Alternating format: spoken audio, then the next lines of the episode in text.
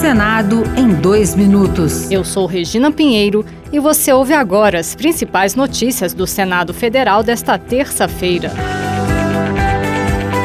O Senado aprovou o projeto que autoriza as empresas concessionárias de serviços públicos a emitirem títulos para captação de recursos para financiar projetos de infraestrutura ou de pesquisa, desenvolvimento e inovação. A matéria volta para nova análise da Câmara dos Deputados.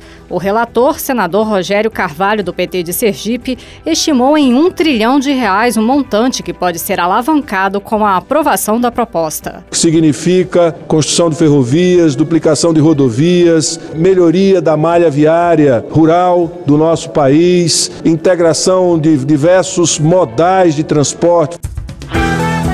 A Comissão de Segurança Pública aprovou o projeto que permite a prisão de quem praticar algum crime relacionado à violência doméstica e familiar no período eleitoral. A lei atual limita esse tipo de medida para evitar decisões que podem comprometer o exercício do direito ao voto. O texto segue para análise da Comissão de Constituição e Justiça. A relatora, senadora Damares Alves, do Republicanos do Distrito Federal, citou dados relativos à violência contra as mulheres. Além dos crimes contra a vida, as agressões em contexto da violência doméstica tiveram aumento de 2,9%, totalizando 245.703 casos.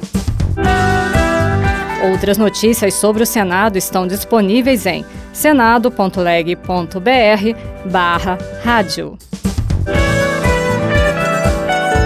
Senado em dois minutos.